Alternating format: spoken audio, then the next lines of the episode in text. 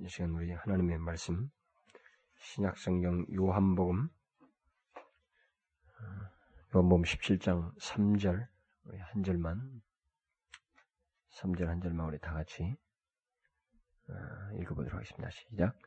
영생은 곧 유일하신 참 하나님과 그의 보내신 자 예수 그리스도를 아는 것이니이다.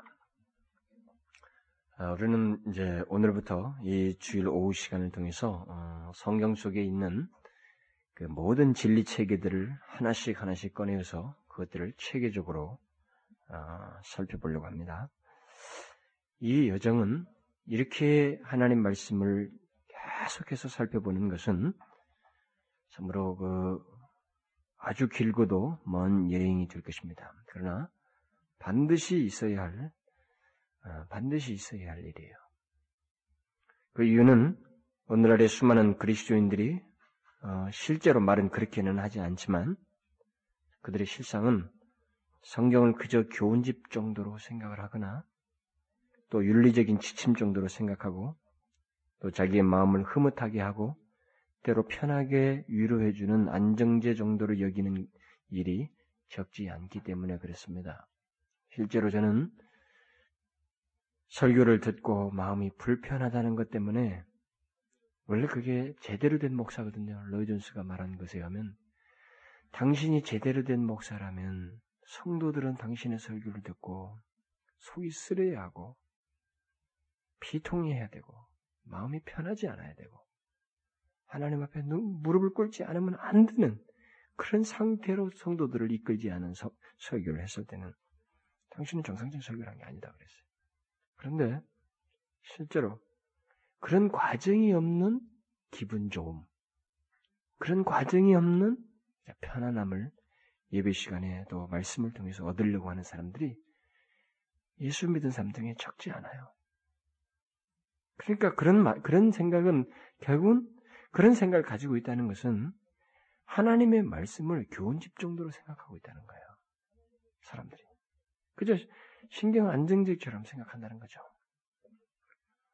오늘 우리 한국 교회가 외형적으로 결코 작지는 않음에도 불구하고 이 한국 교회 내에 이단 사설이 많고 심지어 기존 교회 성도들 중에 상당수가 모호한 성경 지식으로 인해서 무엇이 성경 교리이고 무엇이 이단 사상인지에 대해서 분별치 못하는 혼란스러운 상태 실제로 있어요. 많이.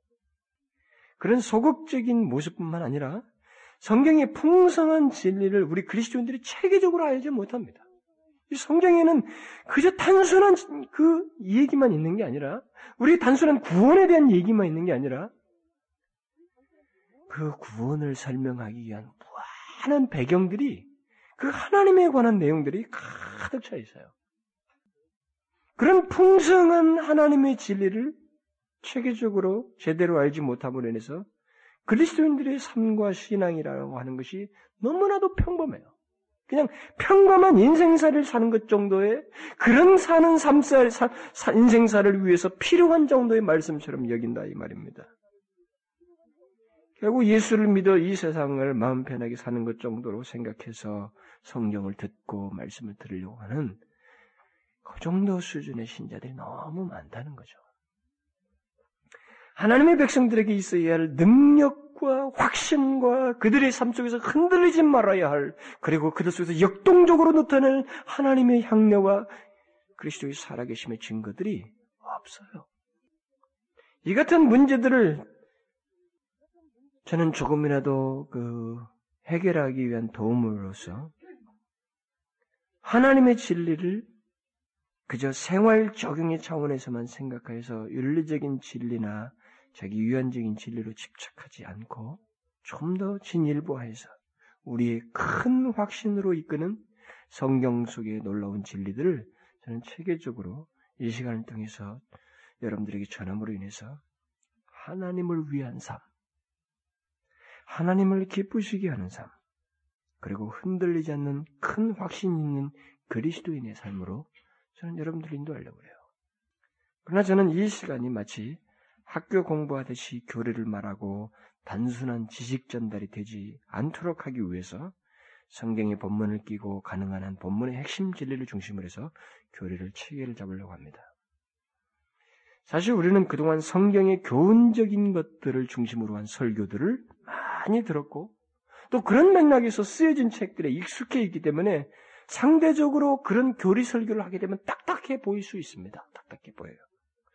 그러나 제가 확신하기로는 오늘날 우리 기독교의 그 무체계적인 신앙의 현실로부터의 회복과 건강한 교회 그리고 확신의 종교인 기독교를 알고 체득하기 위해서는 체계적인 교리 설교가 반드시 회복되어야만 합니다. 이 한국 교회 그래요.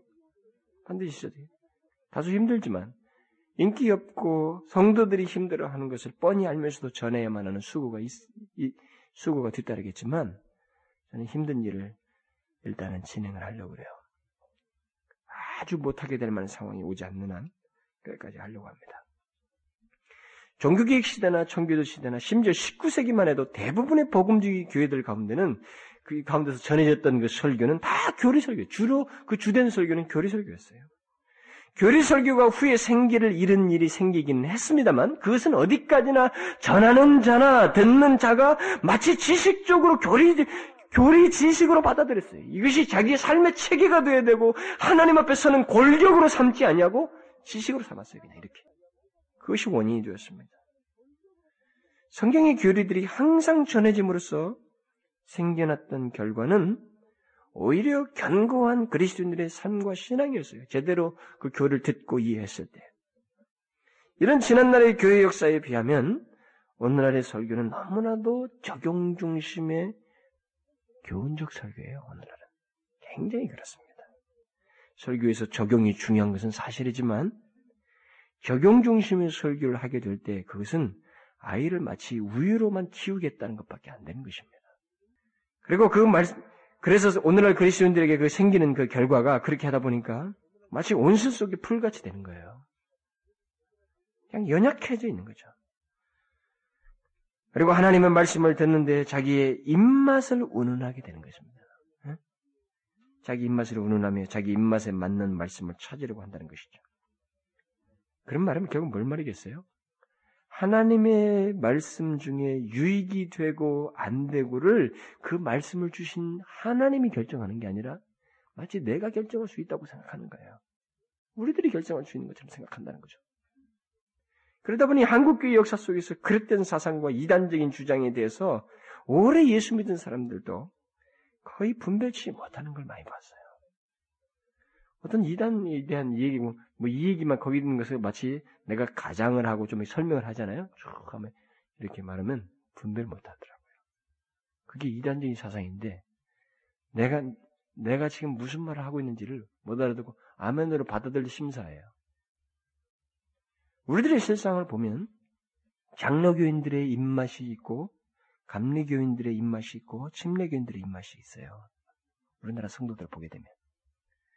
그리고 또 장로교인들 안에서도 그리고 한 교회 내에서도 성도들의 하는 말을 가만히 들어보면 나는 이런 말씀이 좋고 또 누구의 말씀이 좋고라고 하면서 자기들의 입맛을 운운합니다. 그런 결과를 초래케 초래하게 된 것은 오늘날의 현대교회 이 현대의 그 설교가 지금까지 사람 중심의 설교이고 그들의 개인 생활을 중심으로 한 설교이고 또 적용을 중심으로 한 설교를 해왔기 때문에 그래요. 그 결과 성도들은 마치 무근력증에 빠진 것 같아요. 이 근육을 못 써요. 근육을 써서 힘을 쓸 수 있어야 하는데 힘을 쓰지 못합니다. 그리스도인들이. 어쨌든 심각한 것은 성도들의 일종의 입맛을 가지고 하나님의 말씀을 들으려고 하는 이런 일이 오늘날의 한국교회, 특별히 서울에 굉장히 많다는 것입니다. 그런 현재 상태에서 교리적인 설교를 한다는 것은 시대에 역류하는 것 같고 성경 공부 시간에나 하는 것을 이 시간에 하는 게 아니냐. 이렇게 우리로 하여금 의아스럽고 희귀해 보인다 이 말이에요. 하지만 우리는 속히 성경에 기록된 핵심적인 교리들을 체계적으로 깨닫고 그것을 자신들의 신앙의 근간으로 삼음으로써 영적인 성장, 이 영적으로 성장된 사람에게 있는 그 근육을 사용하는 그 장성된 사람의 모습이 있어야 돼요. 아, 이건 잘못된 일이야.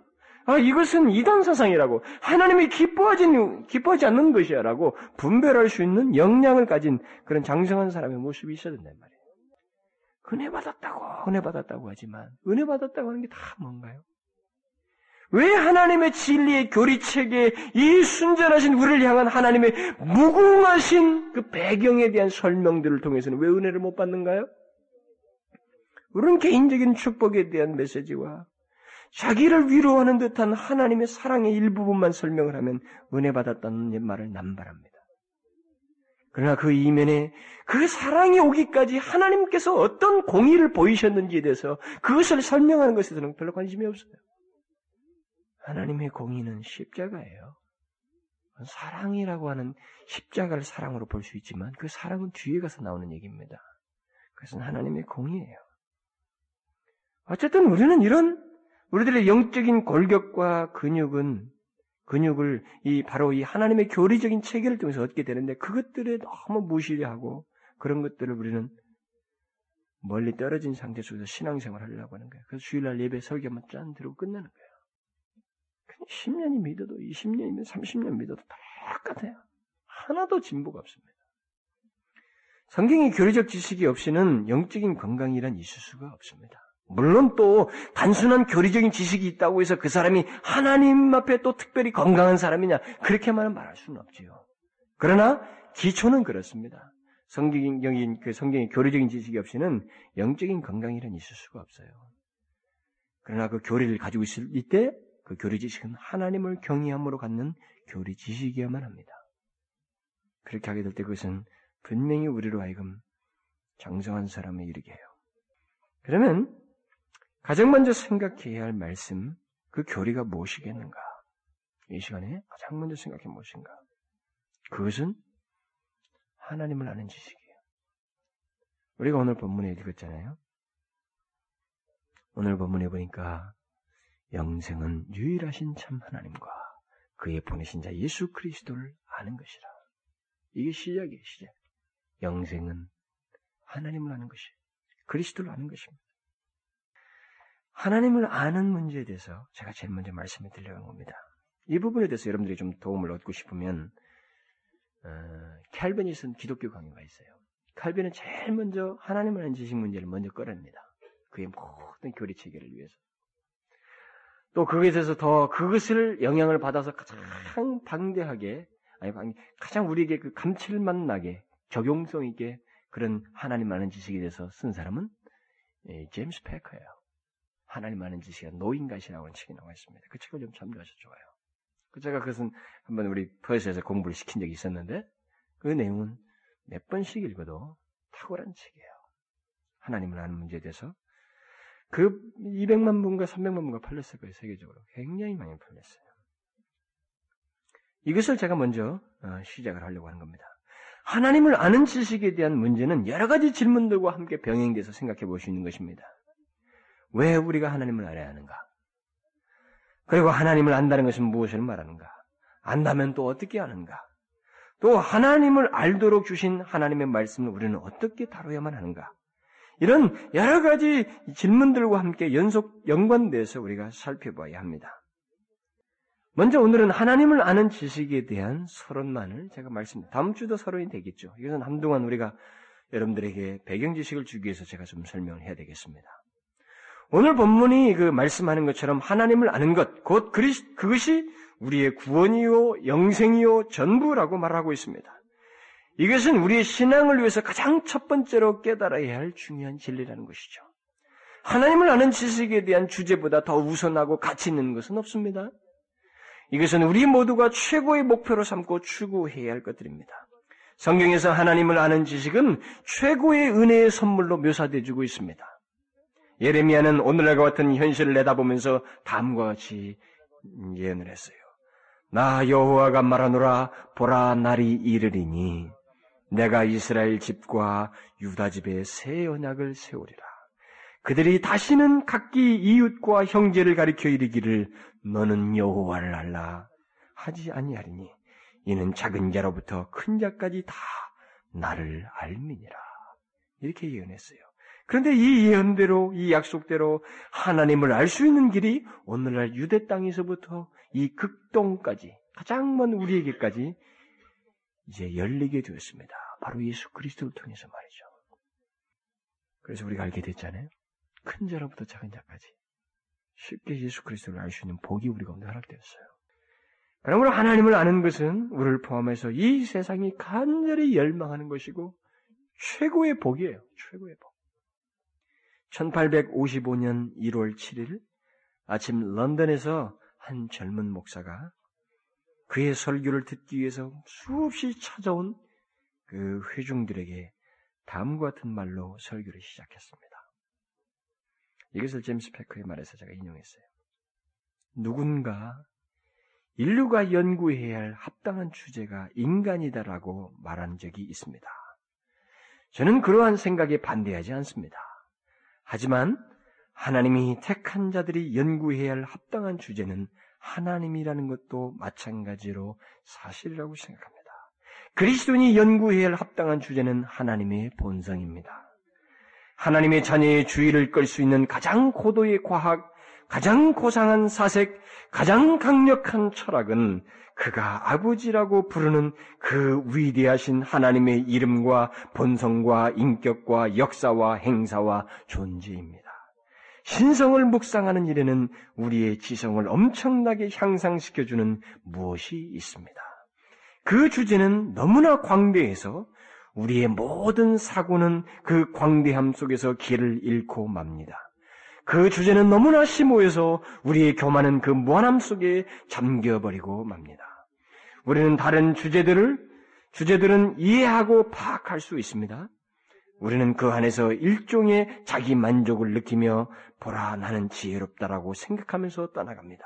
하지만 이 최고의 학문에 이를 때 우리는 우리의 다림줄로 그 깊이를 잴 수 없으며 우리의 형안으로 그 높이를 볼 수 없다는 사실을 깨닫습니다. 스스로 우쭐대며 지혜로, 지, 지혜로워, 지혜로워지려고 했지만 실상은 마치 야생 당나귀 새끼처럼 풋나기일 뿐이라고 생각하면서 또는 나는 어제의 나일 뿐이며 아무것도 모른다고 엄숙하게 외치며 떠나가게 됩니다. 하나님에 대한 생각들보다 더 마음을 겸손하게 해주는 묵상 주제는 없을 것입니다. 이 주제는 마음을 겸손하게 해주는 반면에 또한 마음을 넓혀줍니다. 하나님에 대해 생각하는 사람은 좁은 지상의 일만을 갖고 씨름하는 사람보다 더 넓은 마음을 가지게 될 것입니다. 영혼을 넓혀주는 가장 뛰어난 연구는 그리스도에 대한 그리고 그리스도께서 십자가에 달리신 것에 대한 학문이며 영광스러운 삼위일체에 나타나 있는 신성에 대한 지식입니다. 신성이라는 위대한 주제를 열렬하고 진지한 태도로 지속적으로 연구하고 조사하는 것보다 더 지성을 확장시키는 것은 어디에도 없습니다. 그 무엇도 그처럼 인간의 영혼 전체를 확대시키지 못할 것입니다. 또한 이 주제는 마음을 겸손하게 하고 확장시키는 한편 크나큰 위안이 됩니다. 오, 그리스도를 묵상하는 것에는 모든 상처를 치유하는 치유제가 있습니다. 하나님 아버지에 대한 명상에는 모든 슬픔을 근전시켜 주는 것이 있습니다. 성령님의 가마려 가는 모든 아픈 곳을 잊게 해주는 진통제가 있습니다. 여러분의 슬픔을 잊고자 하십니까? 여러분의 염려를 잊고 싶으십니까? 그렇다면 신성을 그 그렇다면 신성이 깊고 깊은 바다에 잠겨 보십시오. 하나님의 광대함에 몰두해 보십시오. 그러면 여러분은 안식처에서 나오는 것처럼 기운을 차리고 생기가 돌아서 나오게 될 것입니다. 저는 신성이라는 주제에 대해서 열심히 묵상하는 것보다 더 영혼의 위로를 주는 것을 알지 못합니다. 슬픔과 비탄에 굽이치는 파도를 그처럼 진정시키며 시련의 바람들을 평온하게 해주는 것을 알지 못합니다. 오늘 아침 여러분을 바로 이 주제로 초대하고자 합니다. 바로 이렇게 말함으로 설교를 시작한 사람은 당시 20세의 스펄전이었습니다. 그의 설교를 듣기 위해서 수많은 사람들이 모여드는 걸 그들을 향해서 그는 하나님을 아는 것이야말로 우리의 삶을 위해 결정적으로 중요하다는 사실을 그렇게 설교 초대에서 밝혔어요. 누구든지 하나님께서 만드신 이 세상에서 살려면 이 세상을 만드신 분을 알아야 됩니다. 그를 알지 못하고 이 세상을 산다고 할 때 이 세상은 온통 모순도걸로 보이게 되는 것입니다. 온갖 이상하고 미친 것 같고 고통스러운 것으로밖에 보이지 않는다는 것이죠. 하나님을 알지 못하고 사는 것은 맹인이 운전석에 앉는 것과 똑같습니다. 운전하기 위해서. 앞으로 어떤 일이 있을지를 알지 못하고 운전을 시도하는 것과 똑같다는 것이죠. 이처럼 하나님을 아는 지식은 인간에게 있어서 운명을 결정짓는 것입니다. 그뿐만 아니라 그것으로 인해서 우리는 우리의 영생과 안식과 위로와 기쁨을 얻게 된다는 것이죠. 그러면 여기서 우리는 한 가지를 구별하는 일을 먼저 해야 할 것입니다. 그것은 하나님에 대해서 아는 것과 하나님을 아는 것 사이의 구별입니다. 이것을 영어로 표현하자면 그 표현의 차이에서 우리가 더 잘 읽을 수 있는데 we know God 또는 뭐 no를 굳이 쓰자면 we know about God 더 정확하게 말하자면 we are aware of God 이렇게 말하겠죠. 그러니까 보통 많은 사람들이 하나님을 아는 것과 하나님에 관해서 아는 것 사이에 이 차이를 알지 못하고 있습니다. 실상으로 보면. 보통 많은 사람들이 하나님을 안다고 말을 하지만 그들 대부분은 하나님에 대해서 안다는 의미로 그 말을 사용합니다. 그런데 그 내용상의 차이는 근본적으로 다릅니다. 엄청나게 차이가 있어요. 예수 믿는 사람들 가운데서도 대부분의 사람들은 아무런 주저함도 없이 하나님을 안다고 말을 합니다.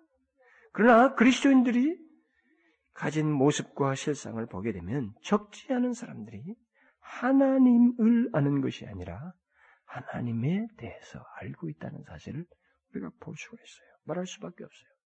그 이유는 하나님을 안 사람과 하나님에 대해서 안 사람 사이에는 그들 각각의 삶의 내용과 질에 있어서 차이가 있기 때문에 그렇습니다. 어떻게 근본적으로 다르겠어요? 그것은 성경을 펴서 하나님을 안 사람들의 그 삶을 보게 되면 하나님에 대해서 안 사람 사이의 차이를 극명하게 우리가 발견할 수 있습니다. 하나님에 대해서 안 사람과 하나님을 안 사람 사이의 차이는 차이를 나타내는 그 대표적인 신뢰는 사도 바울이라는 한 사람 속에 나와요. 바울 한 사람의 인생 속에 그 두 가지 모습이 다 나타나 있습니다. 그가 자기에게 유익하던 것을 그리스도를 위하여 다 해로 여기고 배설물로 여기게 된 것은 그리스도를 알았기 때문입니다. 하나님을 알았기 때문에 그런 일을 할 수 있었어요.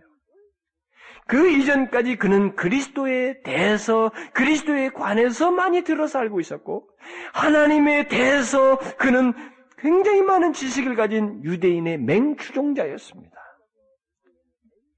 하나님을 아는 사람들은 하나님을 위해서 곧 빌립보서의 표현대로 그리스도를 위해서 자기에게 유익하던 것을 그리고 현재도 그리스도와 경쟁이 될 만한 것들을 배설물로 곧 똥으로 여기고 그 후로는 그리스도를 더욱 알기 위하여 나아가는 삶의 특징이 있어요. 사도 바울처럼.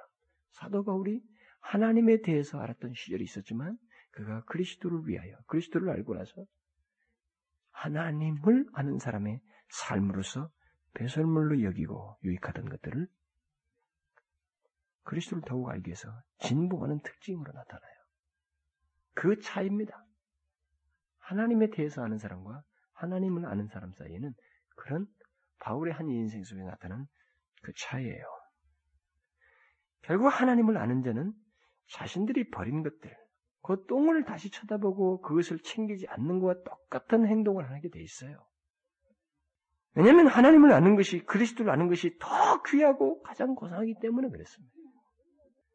그런데 이런 삶의 내용과 특징이 소위 예수를 믿는 사람들 가운데 흔하게 발견되느냐라는 질문을 하게 될 때 우리는 다소 부정적으로 보여지는 것입니다. 응? 교회 안에 적지 않은 사람들이 그리스도에 관해서는 아는 것 같습니다. 하나님에 관해서는 아는 것 같아요. 그들은 그러나 하나님을 아는 것 같지가 않습니다. 왜냐하면 그들은 바울처럼 모든 것을 배설물로 여기고 그리스도와 하나님을 더 알기 위해서 진일보하는 진보된 신앙의 모습을 가지고 있지 않기 때문에 그래요. 우리는 이 하나님을 아는 문제와 관련하여서 우리 자신들의 상태를 솔직하게 살피고 한번 진단해 봐야 돼요. 우리는 이 시간을 하나님에 대해서 하는 기회로 여기지 말고 하나님을 아는 계기로 삼아야 됩니다. 그러기 위해서 우리 자신의 현재 모습이 하나님을 아는 자인가 아니면 하나님에 대해서 아는 자인가를 진지하게 살펴봐야 돼요. 자, 먼저 지금까지 여러분들의 신앙생활을 또는 교회 생활을 한번 되돌아보십시오. 지금까지 여러분들의 그 신앙생활과 교회 생활을 한번 되돌아보십시오. 여러분이 소위 하나님을 알 수 있었던 기회는 바로 여러분의 지난날의 교회 생활과 신앙 생활을 통해서였습니다. 그 과정 속에서 여러분은 어떻게 하나님을 알게 되었어요? 한번 보십시오. 어떻게 하나님을 알게 되었습니까? 조금이라도 교회 생활을 해본 사람이라면 자신들이 교회 생활에서 알게 된 하나님을 나름대로 말할 수 있을 것입니다. 어떻게 하나님을 알고 있는지, 자기들이 아는 하나님이 어떤지, 그걸 어떻게 알게 됐느냐 하면 정답을 다 말합니다. 성경에 기록된 말씀을 통해서 우리는 하나님을 압니다. 성경에 기록된 대로 예수 그리스도께서 십자가에 죽으심으로 말미암아 나에게 하나님을 알게 하셨습니다. 또 성령의 도우심을 따라 우리가 알게 되었습니다. 그 모든 것을 또 믿음으로 알게 되었습니다. 우리는 이런 식의 정답, 모분 답안을 얘기해요. 그러나 하나님을 아는 것은 그렇게 답을 입으로 말한다고 해서 하나님을 안다고는 할 수 없다 이 말입니다. 만일 그런 고백 속에 하나님을 아는 자에게 있는 기쁨과 감격과 생기와 예수 안에서의 자유로움, 헌신의 열망 등이 없다면 그 고백자는 하나님을 아는 것이 아니라 하나님에 관해서 알고 있는 것입니다. 잘 아셔야 돼요. 바울이 그리스도를 알게 됐을 때, 하나님을 알게 됐을 때 그의 삶 속에는 생기가 있었습니다. 거기는 기쁨이 있었어요. 그냥 단순한 지식이 아니었으면 그가 알고 있는 지식 속에는 생기, 감격, 자유로움, 그것 속에 그에게는 헌신에 대한 열망 이런 것들이 있었어요. 이게 하나님을 아는 것과 관해서 아는 것 사이의 차이예요. 교회 안에 있는 사람들 중에는 이와 같은 모습을 가진 사람들이 얼마든지 있을 수 있어요. 다시 말하면 하나님을 알지 못하면서도 하나님에 대해서는 풍물을 읊을 수 있는 사람들이 많이 있을 수 있습니다. 요즘같이 교회 안에 성경 공부, 그리고 경건서적을 연구하는 모임, 그 다음에 영성 훈련을 통한 연구 활동이 많은 때에 이런 현상은 더욱 두드러지게 되는 거예요. 많은 그룹들이 성경을 파헤치고 경건한 서적들을 막 읽어대고 심지어는 어느 어떤 청년 대학부에서는 신학 서적들을 공부하는 프로그램까지 가지고 있어요. 뭐 헬라어까지 공부해요. 제가 알아요. 진짜 어느 대학원 헬라까지 공부하는 거 봤어요. 폭넓은 성경 지식과 신학 지식을 가진 사람들이 많이 생겨나지만 그래서 진보된 질문들을 하고 박식한 설명들이 성경 공부에서 오가고 토론되지만 그것이 하나님을 아는 것을 의미하지는 않는다 이 말이에요. 그런 행동 자체가 하나님을 아는 것을 의미하지는 않는다는 거죠. 심지어 어떤 사람들은 신학교에 등록합니다. 신학 강의를 들으러 가요. 그리고 실제로 어떤 사람들은 그런 과정을 통해서 신학교에 입문하는 사람들도 있어요. 이런 모습들은 책임감 있고 성실한 그 교회 안에서의 봉사를 위한 작업일 수 있지만, 그러나 분명히 구별을 둬야 됩니다. 그렇게 많이 연구하고 책을 읽고 신학까지 공부한다 해서 그것이 반드시 하나님을 아는 것을 의미하지는 않는다는 거예요. 그 말은 우리는 이렇게 생각할 수 있어요. 성경을 많이 연구하고 신학을 공부한 사람들이 다 무조건 하나님을 아는 사람이냐? 이렇게 말하실 때 꼭 그렇게 다라고는 말할 수 없다 이 말입니다. 하나님에 관해서 아는 사람 많이 있을 수 있어요. 목사도 있을 수 있습니다. 저는 그렇게 믿어요. 우리들은 이 부분에 대해서 많은 오해들을 하고 있습니다. 바로 그렇게 많은 성경 지식과 신학과 경건 지식을 갖고 있는 것이 하나님을 아는 것처럼 우리는 통념적으로 생각해요. 그러나 하나님에 대해서 아는 것은 하나님을 아는 것과 구별해야 됩니다. 그 차이를 우리가 어떻게 알 수 있을까요? 그러면 어떻게 차이를 알 수 있을까요? 앞에서도 말했지만 그것은 그들이 가진 지식에 의해서가 아니라 삶의 내용과 목적을 통해서 알 수 있습니다. 그들이 나타내는 향내와 분명한 삶의 증거들을 통해서 알 수 있어요. 성경에 보면 그 증거들을 나타내던 사람들의 많은 삶의 내용들이 기록되어 있습니다. 그것이 하나님을 아는 자들의 특징이었어요. 그것들이 뭡니까?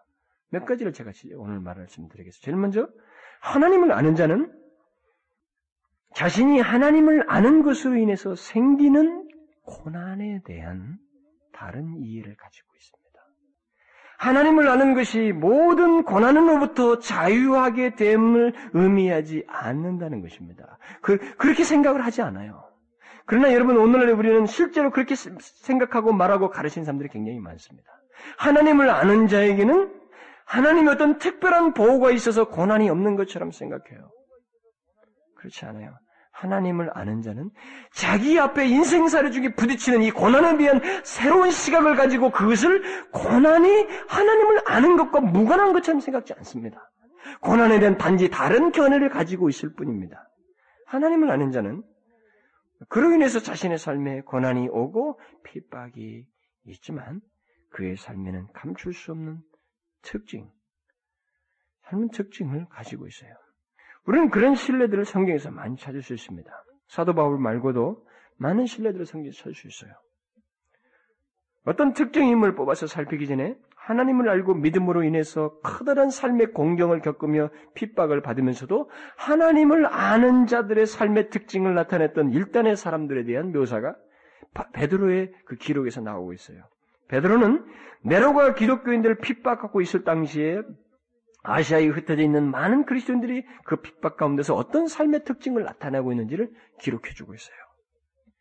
예수를 너희가 보지 못하였으나 믿고 말할 수 없는 영광스러운 즐거움으로 기뻐하니. 자, 보십시다. 세상 사람들에게 비추인 하나님을 아는 자들의 모습은 하나님과 예수님에 대해서 지식적으로 무엇이라고 짓거리는 자들의 모습이 아니었어요. 그들 속에는 영광스러운 즐거움으로 기뻐하는 모습과 삶이 있었습니다. 그렇게 비추어졌어요. 네로가 핍박해서 그들을 잡아 죽이려고 하는 그 고난의 현장 속에서 그들은 이 고난에 대한 새로운 이해를 가지고 그들에게는 다른 특징을 가지고 있었는데 그것은 바로 생기였습니다. 뭐예요? 영광스러운 즐거움으로 기뻐하는 모습과 삶이 있었어요. 이게 하나님을 아는 자의 모습입니다. unspeakable joy. 이런 말로 할 수 없는 기쁨이 고난과 핍박 가운데서도 그들의 삶 속에 있었어요. 여러분, 하나님을 아는 자는 네로 같은 핍박이 있는 이 상황을 하나님을 내가 믿고 있기 때문에 알고 있기 때문에 이 상황이 없어야 된다고 생각하지 않는다는 거죠. 오히려 그 고난을 하나님을 아는 것 때문에 오히려 다르게 해석을 해서 그 고난을 인하여서 비록 현실로는 힘들지만 자기 안에 감출 수 없는 생기를 가지고 unspeakable joy를 가지고 말로 할 수 없는 기쁨을 가지고 사는 특징이 있다는 거죠. 이게 하나님을 아는 자의 특징이에요. 하나님에 대해서 아는 자는 내로의 핍박이 있을 때 그 고난에 대해서 그렇게 행동하지 못합니다. 하나님에 대해서 아는 사람들은 고난에 대해서 쓰러져요. 거기서 하나님을 아는 자와 하나님에 대해서 아는 자 사이에 차이가 있습니다. 또 하나님을 아는 자들에게 있는 특징은 이 세상과 인간의 역사와 우리 인생들의 모든 운명이 하나님께 있음을 알고 사는 특징이 있어요. 하나님에 대해서 아는 사람들은 하나님의 위대함에 대해서 말을 합니다. 그러나 하나님의 위대함을 자기가 사는 세상과 역사와 자기의 개인의 삶 속에서는 실제적으로 그것을 믿거나 경험하지 않고 또 인정하지 않아요.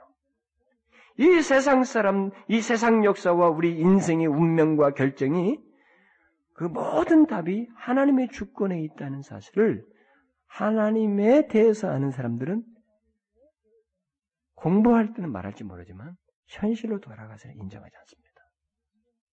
역사가 흔들리고 세상이 뒤바뀌는 이 상황을 하나님의 주권으로 해석을 못해요. 그렇게 바라보며 또 자기의 개인의 삶을 그렇게 해석하지 못합니다. 제가 앞에서도 예를 들었지만 사도 바울이나 구약의 족장들이나 선지자들이나 뭐 다니엘 같은 사람들을 보면은 그런 사람들이 하나님을 알았던 사람들은 하나님이 어떤 분이라고 말만 하지 않았습니다. 여러분 성경을 잘 보셔요. 그들은 하나님이 어떤 분이라고 말만 하는 사람들이 아니었습니다. 그들은 모두 자신들이 알고 있는 그 하나님께서 실제로 이 세상을 다스리시고 우리의 인생의 운명과 모든 역사의 답을 가지고 계시다는 것을 알고 자기 앞에 펼쳐지는 삶을 살았고 역사를 해석했어요. 세상을 그렇게 이해했습니다. 그게 하나님을 아는 사람과 하나님에 대해서 아는 사람 사이의 차이였어요. 하나님을 아는 자들은 그같이 하나님의 주권에 대한 확신 속에서 이 세상을 바라보고 역사를 바라보고 자신의 삶을 바라보았어요. 그래서 그들은 이 세상의 역사는 물론 우리들의 삶을 하나님의 위대하심 아래서 생각했습니다. 네? 바울을 보십시오. 그가 맞부딪힌 세상과 권세와 환경은 바울 한 사람 정도 끝장낼 수, 끝장내는 것은 수십 번도 했습니다. 그가 부딪힌 권자들과 그 환경과 이 세상 주변은 바울 같은 사람 한 사람 목 날라가게 하는 것은 수십 번 죽였어요, 벌써. 그는 그럼에도 불구하고 자기 자신의 위대함에 비추어서 자신과 세상을 보지 않았어요. 하나님의 위대하심 아래서 자기와 관련된 세상, 자기와 관련된 역사, 자기 자신의 삶을 해석했습니다. 이게 하나님을 아는 사람이에요. 이 하나님이 어떤 분인지를 정확히 아는 사람입니다. 그러기 때문에 그렇게 해석하고 하나님의 위대하심과 그의 지혜와 그의 능력에 비추어서 자기 앞에 펼쳐지는 역사와 환경을 바라보고 담대하게 섰던 거예요. 근데 죽을 것 같으면서도 안 죽는 거예요. 가는 겁니다. 로마도 가야 하리라면 로마까지 가는 거예요, 진짜로.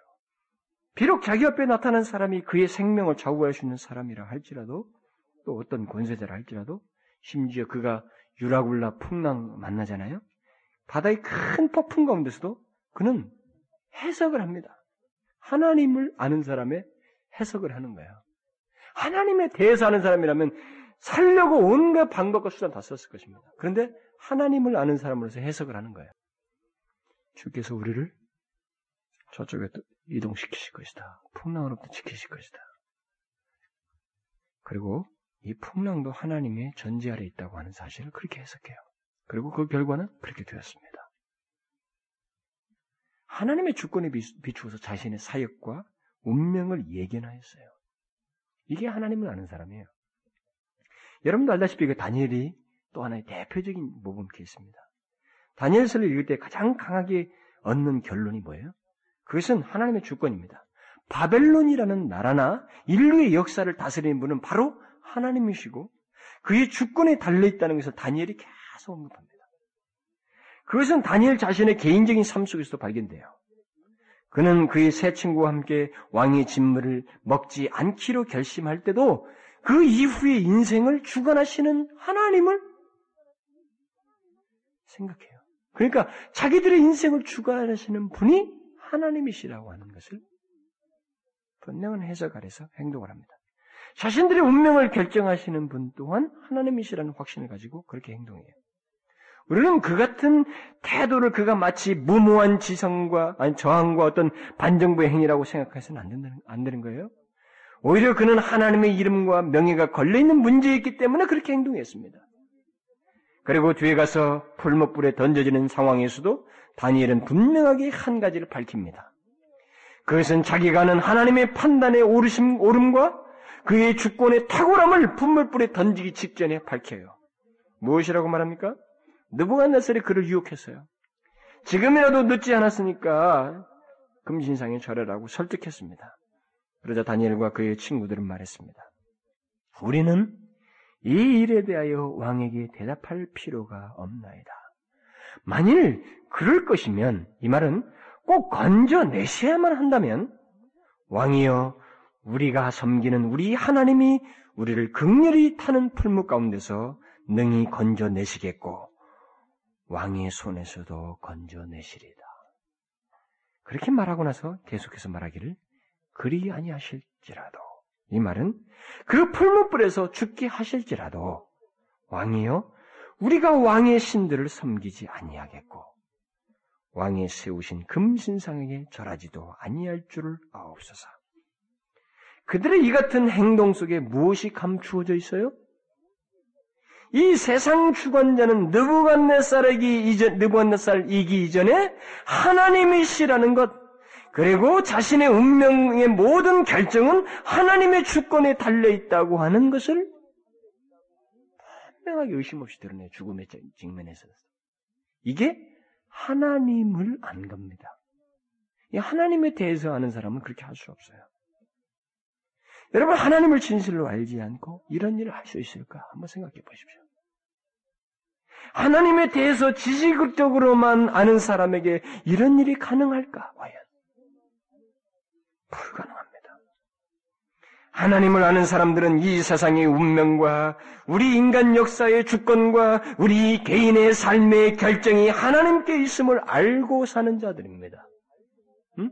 이게 하나님을 아는 자들이에요. 그것 때문에 더욱 하나님을 의지하죠. 더욱 하나님을 경외합니다.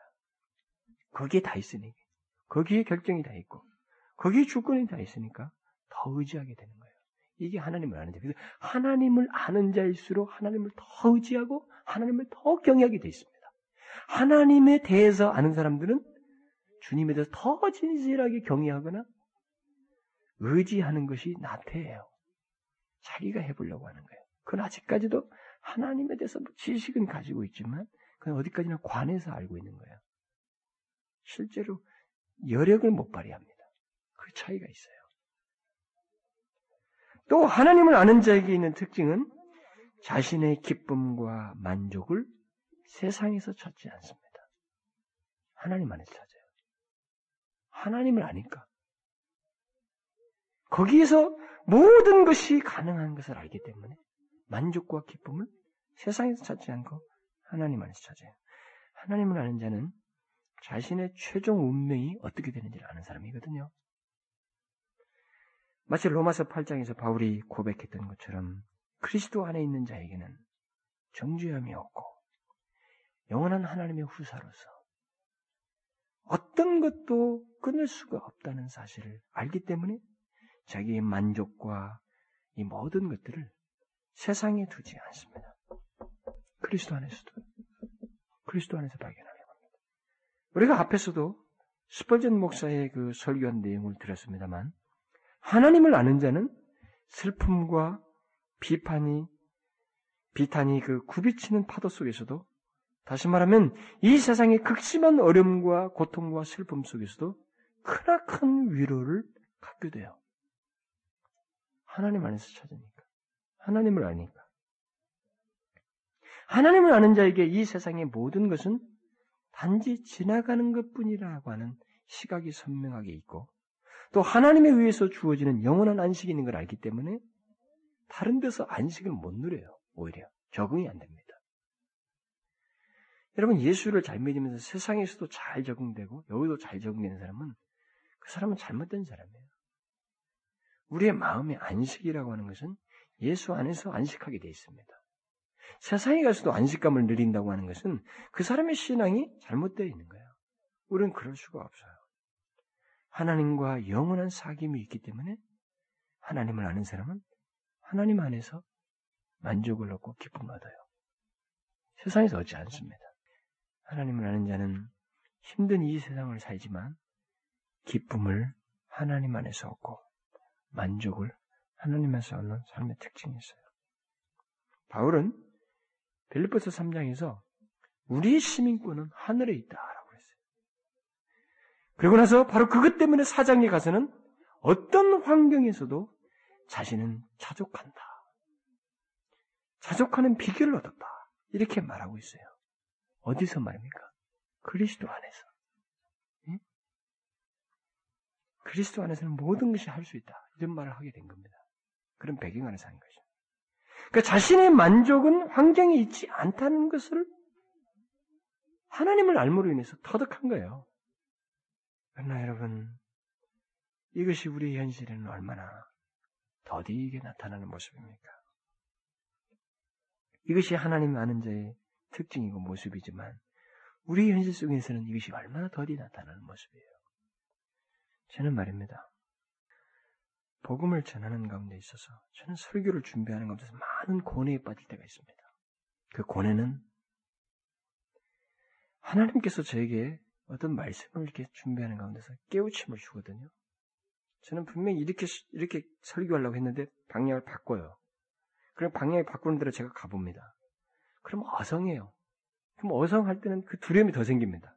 그러면 저기 앉아서 올라오기 전에 그 어성한 것 때문에 한참 떨려요. 어차피 설교는 해야 되잖아요. 그런데 그 과정이 깨우치는 과정에서 이렇게 방향이 가는 가운데서 한 가지 제가 싸움을 하는 게 있는데 그건 뭐냐면 정확한 표현이에요.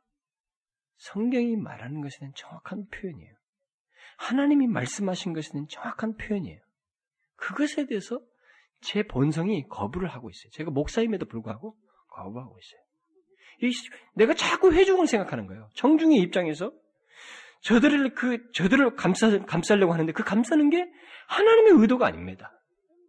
우리들의 그 죄된 것들인데 우리들의 불결한 것들인데 그것을 내가 감싸려고 하고 있어요. 그렇게 설교를 안 하려고 제가 막 감싸요. 제대로 하게 되면요. 제가 이 문제를 얘기하다가 나오는 얘기입니다만은 우리는 많은 그리스도인들이 예배당에 있는 사람들이 하나님에 관해서 알고 있어요. 우리는 알 수 없죠. 하나님이 알아. 결정하시겠지만 최종적으로. 그러나 일단은 다니엘이나 바울이나 성경이 나타났던 아시아에 흩어져 있던 그 나그네들이 그 그들의 증거를 통해서 보았던 것처럼 증거가 없어요. 내용이 없습니다. 이런 걸 보게 될 때 우리는 하나님을 아는 것이 우리의 현실 속에서 희귀한 듯하고 또 내 자신의 모습에서도 그것이 참 너무 연약해 보이고 하나님을 충분히 아는 것 같지 않고 이런 모습이 내게 있다는 것 때문에 우리는 슬픔이 생겨야 돼요. 내가 하나님에 관해서는 많이 아는 것 같은데 하나님을 아는 것에서는 너무 내가 부족하다고 하는 사실 때문에 갈증이 생겨야 돼요. 네? 그리스도인들은 그 갈증이 있어야 됩니다. 그래서 하나님을 아는 자의 특징이 내게 있는가 이 문제를 가지고 여러분은 씨름해 봐야 돼요. 저는 이, 런 이제부터 살펴보겠습니다만 이 시점을 통해서 여러분들은 한번 자신을 진지하게 한번 살펴보는 일을 해야 돼요. 그래서 자신의 실상을 알고 더욱 그리스도를 알고자 하는 마음을 가져야 된다는 거죠. 여러분 사도 바울이 어땠어요? 사도 바울이 자기 사역의 말년에 인생의 말 빌립보 감옥에 들어가서 뭐라고 했습니까? 그의 간절한 열망을 뭐라고 그랬어요? 그의 열망과 목표를 뭐라고 말했습니까? 내가 그리스도를 알려 하여. 그의 열망과 목표가 다른 게 아니었어요. 그리스도를 아는 것이라고 했습니다. 놀라운 사실 아니? 우리는 그리스도에 관해서 많은 것을 아는 것에 낭비해서는 안 됩니다. 그리스도에 관해서 많이 몰라도 좋습니다. 그러나 그리스도를 아는 사람, 하나님을 아는 사람으로서의 모습이 조금이라도 있다면 그 사람은 귀한 사람이에요. 그 사람이 하나님 앞에 인정받는 사람이고 쓰임받는 사람입니다. 저와 여러분은 말이죠. 하나님을 아는 사람으로서 이 세상을 바라보고 이 역사를 해석하고 우리들의 고난을 바라보고 내 자신의 위기 상황에서 어디서 안정감을 찾으려고 하는지에 대한 바른 해석을 가지고 하나님 안에서 그 우리의 안정감을 찾고 사는 그런 실제적인 하나님을 아는 사람의 모습이 있어야 돼요. 제가 아까도 얘기했지만 하... 정확한 표현을 제가 많이 못해요, 사실. 여러분들은 제가 굉장히 그래도 성경 복음을 가지고 여러분들에게 정확하게 말을 하고 굉장히 강하게 말한다고 하지 모르지만 저는 그렇게 못하고 있습니다. 저는 그런 면에서 보면 아직도 하나님의 마음을 헤아리지 못하는 사람이에요. 하나님을 아는 것과 하나님에 관해서 아는 것 사이에 이 극명한 차이에 대해서 아직도 저는 두리뭉실하게 좀 넘어가고 있습니다. 사실 우리 현실을 보게 되면 하나님을 아는 것과 하나님에 관한 것을 아는 사람들의 성경의 실제적인 삶의 내용들을 다 뽑아가지고 쭉 설명하노라면 우리는 몇 달이라도 설교하면서 우리들의 많은 상세한 부분들에서 우리가 모자란 부분이 많다는 것을 발견하게 될 것입니다. 그런 면에서 바라보면 우리들의 현실은 대단히 안타까운 거예요. 예배당을 많이 채우지만 그들이 주일날 한번 예배드리고 만족한다는 걸 생각해 보십시오. 저는 요즘 젊은이들에게 가장 인기 있는 설교자, 서울의 설교, 설교자, 거기 젊은이들이 그렇게 많이 가는데, 제가 오후 예배는 텅 비더라고요, 거기가. 낮 예배는 무슨 2천 명이가 보는데 오후 예배는 아니에요. 제가 여러분들에게 말했잖아요? 저는 절대 그렇게 돼서는 안 된다는 거죠. 오전 예배, 오후 예배가 달라서는 안 되는 거예요. 제가 영국에서 그걸 선명하게 봤습니다.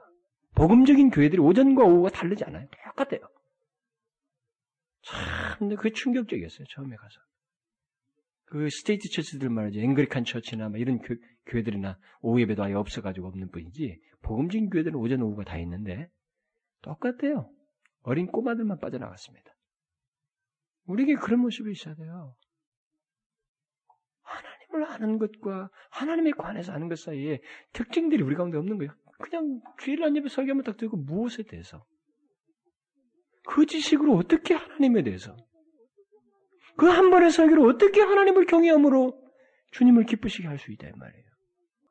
삶의 증거가 하나님을 아는 사람의 삶의 증거를 어떻게 그 삶에서 엿볼 수 있다 이 말입니까? 저는 예배 열심히 참석하는 것이 다다고 하는 건 아닙니다. 정확하게 표현하자면 우리는 너무 부족해요. 하나님을 아는 것에 대해서 부족합니다. 그래서 우리는 사도 바울처럼 이제 2년, 3년 뒤면 죽을 사람임에도 그 노사도가 그리스도를 알고자 하는 열망을 가졌던 것처럼 우리는 죽을 때까지 그래야 돼요. 그리스도를 더 알고자. 하나님을 아는 것. 이것을 최고의 복으로 여기고 하나님을 아는 사람으로서의 삶을 살고 증거를 나타내면서 또 더 알고자 하는 그런 열망을 가지고 살아요. 하나님을 아는 지식이 영생입니다. 그게 구원이에요. 그것이 없으면 하나님에 관해서 아는 지식은 영생이 아닙니다. 영생은 유일하신 참 하나님과 그의 보내신 자 예수 그리스도를 아는 것이다. 하나님을 아는 지식이 영생이에요. 하나님이여, 거룩하신 아버지여, 우리가 하나님을 아는 자입니까? 하나님에 관해서 아는 자입니까? 우리는 물론 하나님을 안다고 말하고 싶고, 실제로 그렇다고 인정하고 싶지만, 사도 바울이나 이 앞서간 믿음의 선배들, 그리고 네로의 핍박 당시에 있었던 많은 무명의 그리스도인들의 삶을 보면, 그들은 하나님에 관해서가 아니라 하나님을 아는 증거와 특징들이 있었습니다. 그것은 그들이 알고 있는 하나님 때문에 생기가 있었고, 고난 가운데서도 감격이 있었고 헌신의 열정이 있었으며 말로 할 수 없는 기쁨들이 있었습니다.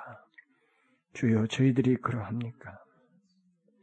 우리들이 기도와 예배당 안에서 많은 것을 배우고 알지만 그 아는 것만큼 생기가 있고 주님에 대한 헌신의 열정이 있는지 말로 할 수 없는 기쁨들을 가지고 있는지 우리가 돌아볼 때 우리는 하나님에 관해서는 많이 알지만 주님을 아는 것에 대해서는 우리가 너무나도 부족하다는 사실을 절감하게 되나이다.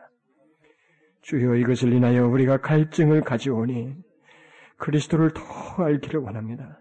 하나님 자신을 알기를 원합니다. 스펄전이 말했던 것처럼 하나님을 아는 것으로 인해서 우리 자신의 그 너무나도 미비함을 알고 그것을 통해서 더 그 안에서 광대함과 기쁨과 위안을 얻는 저희들이 되게 하여 주시옵소서. 하나님의 교리를 알아가는 이 시간을 통해서 우리에게 풍요를 주시고 신앙적인 체계가 견고하게 서지게 하여 주셔서 하나님이 흔들리지 않는 그리스도를 전파하는 증인들로서 살게 하여 주옵소서. 예수 그리스도의 이름으로 기도하옵나이다. 아멘.